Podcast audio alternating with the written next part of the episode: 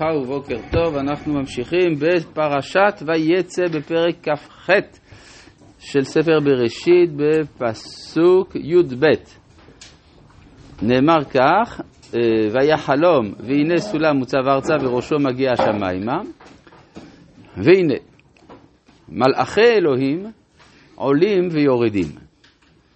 בוא, מה זה בוא? אפשר להגיד בסולם. אבל השאלה, אם הסולם זה יעקב בעצמו, אז יוצא שהם עולים ויורדים בו. זאת אומרת שיש לאדם כמין מעלית עולה ויורדת בקרבו, שמאפשרת לו להגיע עד עליות רוחניות גבוהות מאוד, ויחד עם זה לשוב אל הארציות. ואת הדבר הזה אנחנו רואים במהדורות שונות, למשל כהן גדול שנכנס לקודש הקודשים יוצא משם. ואחר כך, מה נהדר כהן גדול בצאתו דווקא. אה, כמו כן גם אנחנו רואים אה, שאצל, אה, בעקדה, אצל אברהם, אני והנער נלכה עד כה, ונשובה עליכם, ונשתחווה ונשובה. כלומר, המטרה היא של כל העליות האלה לרדת, שאם לא כן היה כתוב, והנה מלאכי אלוהים עולים ועולים, אבל במקום שיהיה עולים ועולים, הם עולים ויורדים. כלומר, המטרה פה לרדת. השאלה היא, מהו הסולם הזה?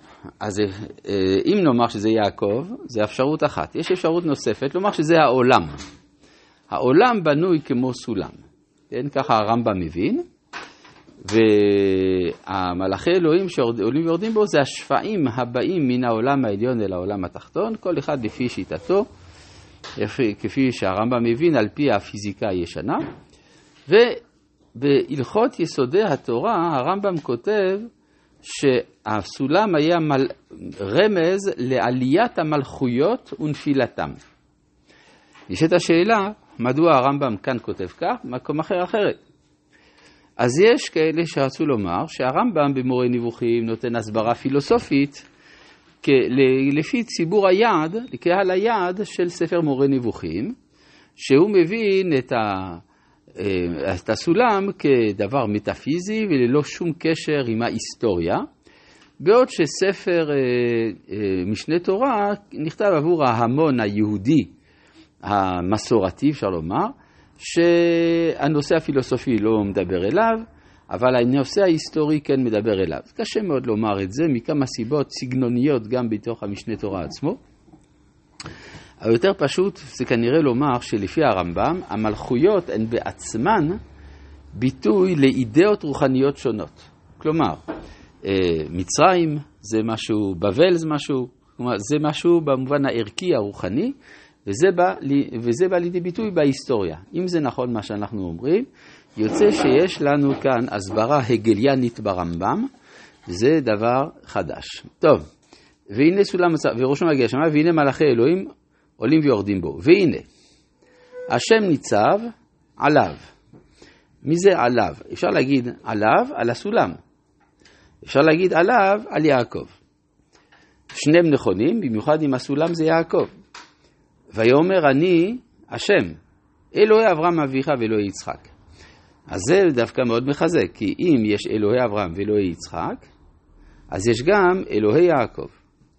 אז זה, אז זה השם ניצב עליו, עליו ולא, אומר, אומר המדרש, עליו ולא על אברהם ויצחק. שמאברהם יצא ישמעאל, מיצחק יצא עשיו, ואילו מיעקב כל מיתתו שלמה. אז לכן אפשר לומר שהאלוהות, האידאל האלוהי מתגלה דווקא באיחוד המידות אצל יעקב. לכן ניצב עליו. ויאמר אני השם אלוהי אביך ואלוהי יצחק. יש אה, בספר כלי יקר על פרשת בראשית. הוא מדבר על, אה, בתור פרפרזה לדברי רש"י על הפסוק בראשית ברא אלוהים, שבראשית זה שני ראשית שהם יצחק, שם אה, ישראל והתורה, יותר נכון, התורה וישראל, אה, שנקראו ראשית, אז בראשית בעבור ראשית, בשביל התורה או בעבור ישראל, שנקראו ראשית, ברא אלוהים את השמיים ואת הארץ, אבל הוא מבין גם, אם זה נכון, שזה בית ראשית, כלומר יש שני דברים הנקראים ראשית. עכשיו נשאלת השאלה מה המטרה של הפסוק בראשית ברא אלוהים, המילה החשובה ביותר זה אלוהים, אז היה צריך להיות כתוב אלוהים בהתחלה. אלא שכדי להשיג את האלוהים אנחנו צריכים לסולמות. ולא כל, אה, ויש אה, אמצעים שונים. ואז מפרט בעל הכלי יקר, בן דורו של המהר"ל מפראג, רבי אפרים לונשיץ, אומר שיש אנשים שעולים בתוך המעלות של המציאות על ידי החוכמה, כדי להגיע לאלוהות. אבל הדבר הזה הוא לא פשוט, כי צריך קודם כל להשיג את כל העולם התחתון, והיא החקירה הקלה שבעולם, אחר כך כל העולם האמצעי, כלומר גרמי השמיים, ואחר כך את עולם המלאכים, ורק אחר כך מגיעים עד השם. הוא אומר, וזה בדיוק מה שכתוב בסולם של יעקב. והנה סולם מוצב ארצה, זה העולם התחתון. וראשו מגיע השמיימה, זה העולם האמצעי. והנה מלאכי אלוהים עולים ויורדים בו, זה העולם העליון. והנה השם ניצב עליו. אבל אומר, כיוון שלא רבים יחכמו, והרבה יכולים להיתקע באמצע, רוב הפילוסופים נתקעו באמצע, לא הגיעו עד האלוהות. ולכן התורה נתנה לנו עוד שני צינורות שהם או התורה או ישראל, ב' ראשית, או דרך ברא, שזה הבריאה, מה שתיארנו עכשיו, בסוף מגיעים לאלוהים. אז אפשר גם להבין אם ככה את כל המראה הזה כעלייתו של המשיג שמגיע עד האלוהות.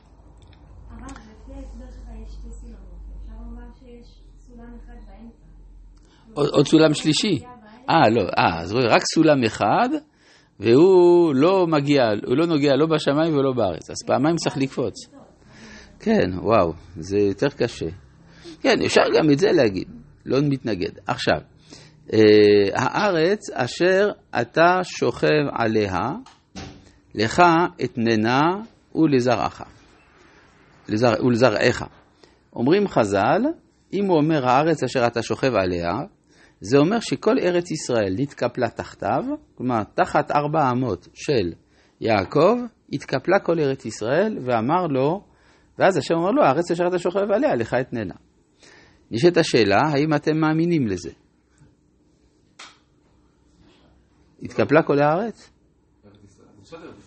מה? קדושה, לא כתוב כך, כתוב כל הארץ התקפלה, הרי הארץ אשר אתה שוכב עליה, הרי זה כדי שזה יהיה הגיוני, הרי ברור שהקדוש ברוך הוא לא נותן לו רק את הארבע אמות שעליהם הוא שוכב. אפשר מכל מקום. לא, אני חושב שזה כפשוטו. כל ארץ ישראל התקפלה תחתיו, כי הרי זה בחלום. בחלום הכל אפשרי. בסדר? אז זה ממש, זה נכון, כל הארץ התקפלה בחלום. כן. כן, הרי זה בדיוק העניין. כיוון שהוא יוצא, צריך להסביר שהוא חוזר. זה, זה בדיוק העניין. זה הגורל היהודי בזמן הגלות, יש לו משמעות בזה שהוא לא שוכח מהיכן הוא בא. שאם לא כן, אז הגלות זה אבדון. כן. אה, לך אתננה וזרעך. והיה זרעך כעפר הארץ. מה זה עפר הארץ? זה לא כוכבים. כן? עפר זה מי שדורכים עליו. אבל זה גם ביטוי לנצחיות. אומרים חז"ל שהעפר, כולם דורכים עליו, בסוף הוא מכסה את כולם. זאת אומרת שהעפר זה היסוד של הנצחיות, ודווקא בגלות צריך להסכים להיות כעפר הארץ ולא ככוכבי השמיים. כלומר, לקבל את העול של הגלות, ועל ידי שזרעך יהיה כעפר הארץ, מתוך כך, והשיבותיך אל האדמה הזאת. אה, עפר זה גם אה, מה שמפרה, כן? הרי באדמה, בעפר במיוחד, זה החלק הפורה של האדמה, אפשר לנטוע כל דבר. כלומר, מכוח הפיזור של עם ישראל באומות, מכוח זה גם תבוא, יבוא תיקון לעולם. נשאלת השאלה, הרי בזמן הגלות זה לא עבד. אנחנו רואים, עם ישראל היה מפוזר. לא ראינו שהלכה למעשה עם ישראל בזמן גלותו השפיע על האנושות. כל מה שהשפענו זה דרך הזיכרון של התקופה שבה היינו בארץ. אלא שאומר הרב קוק בעולת ראייה, מה, שהכנו, מה שעשינו בגלות עשינו הכנה. כמו זריעה, אתה זורע. כשאתה זורע, אתה לא רואה את היבול. אבל הזריעה היא בסוף תהפוך ליבול, ואת היבול יצטרכו לקצור. אז אם אתה לא קוצר, חבל על מה שזרעת. זאת אומרת שבימינו זה הזמן שבו סוף סוף אנחנו קוצרים את היבול שגדל מכוח הזריעה שהייתה באומות. אז זה אה, המשמעות של הפיזור הזה.